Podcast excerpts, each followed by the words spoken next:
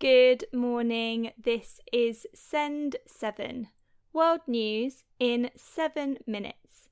I'm Juliet Martin, and today is Thursday, the 13th of January 2022.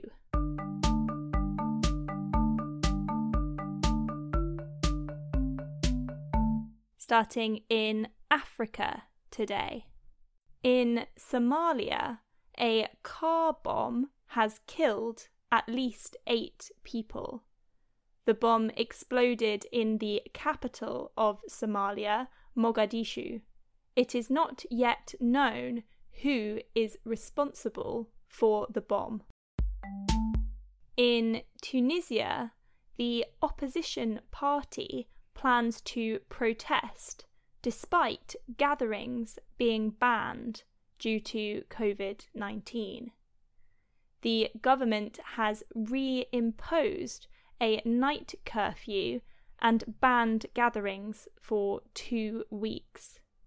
Opposition parties say the government is using the rules to stop protests against President Kais Saied. They have planned a protest for this Friday. Morocco is considering increasing wages to attract foreign doctors to help fight the COVID pandemic. Hospitals in Morocco currently have a shortage of 32,000 doctors and 65,000 nurses. In Zimbabwe, a New York Times freelance reporter is on trial. Reporter Jeffrey Moyo spent three weeks in jail last year for obtaining fake documents for two New York Times journalists. The New York Times has denied these claims. Europe. Ireland will instate a law that will allow adopted people to access their birth records. International laws already say that all children should be able to access their identity, but thousands of adopted people in Ireland don't have access to their birth records. The children's minister says that a historic wrong has been done to adopted people in Ireland. Slovakia's government has approved a defense agreement with the United States. The agreement will allow the United States to use airport facilities in Slovakia. The other terms are being discussed. Asia. In North Korea, six nationals are facing sanctions from the United States for getting goods from Russia and China for North Korea's weapons program. Thailand's cabinet has approved a budget of over $40 million to buy four fighter jets. China has continued building along the border with Bhutan, according to Reuters. Satellite images show more than 200 buildings under construction, which appear to be in areas which are disputed by China and Bhutan. The Americas.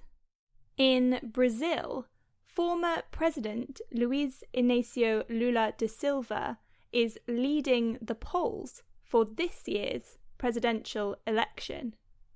If the election was yesterday, 45% of voters would vote for Lula and 23% for President Jair Bolsonaro.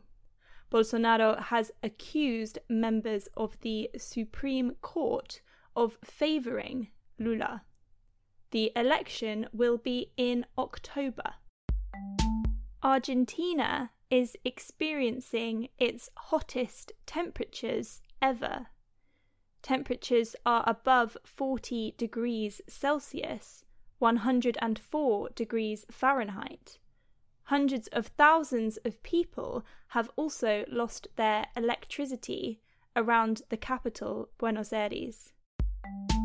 United States President Joe Biden has said he supports changing the rules around legislation in order to pass voting rights bills. I believe that the threat to our democracy is so grave that we must find a way to pass these voting rights bills. Debate them, vote, let the majority prevail. And if that bare minimum is blocked, we have no option but to change the Senate rules, including getting rid of the filibuster for this. Today, I'm making it clear to protect our democracy, I support changing the Senate rules, whichever way they need to be changed to prevent a minority of senators from blocking action on voting rights. Also, in the United States, a man has become the first person in the world to receive a heart transplant from a pig in an operation which lasted seven hours. David Bennett has terminal heart disease and was not eligible for a human transplant. The pig had been genetically modified to avoid Bennett's body rejecting the heart. Three days after the operation, Bennett is doing well. That's your world news in seven minutes. You can get in touch with us in writing or in an audio message at send7.org. I'm Juliet Martin. Tomorrow you will be with Stephen DeVincenzi. Have a wonderful day.